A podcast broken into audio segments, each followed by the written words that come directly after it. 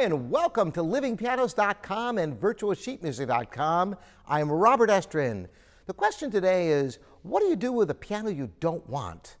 Now, you might just think that somebody would want it, but you'd be surprised how difficult it can be to get rid of a piano, particularly if the piano needs work, or maybe it's been painted some ghastly color, but maybe it sounds okay, and you think, well, you don't want to take this thing to the dump, do you?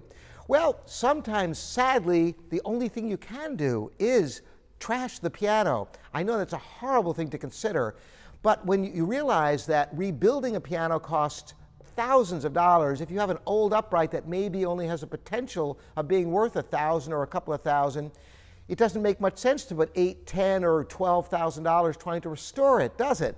But let's say the piano has some life in it and you want to find a home for it. Well, some possibilities for you are auction houses. That's right, they may come and pick up the piano and then put it up for auction. You may even make a few dollars off of it if you're lucky. Another possibility is a wonderful website called pianoadoption.com, where they try to match people looking for free pianos with people wanting to donate pianos.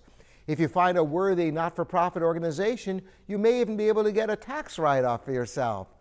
Of course, the first thing to try naturally is asking everyone you know, friends, neighbors, maybe your school, club, organization, church. They might be interested in having a free piano. Who wouldn't, you'd think?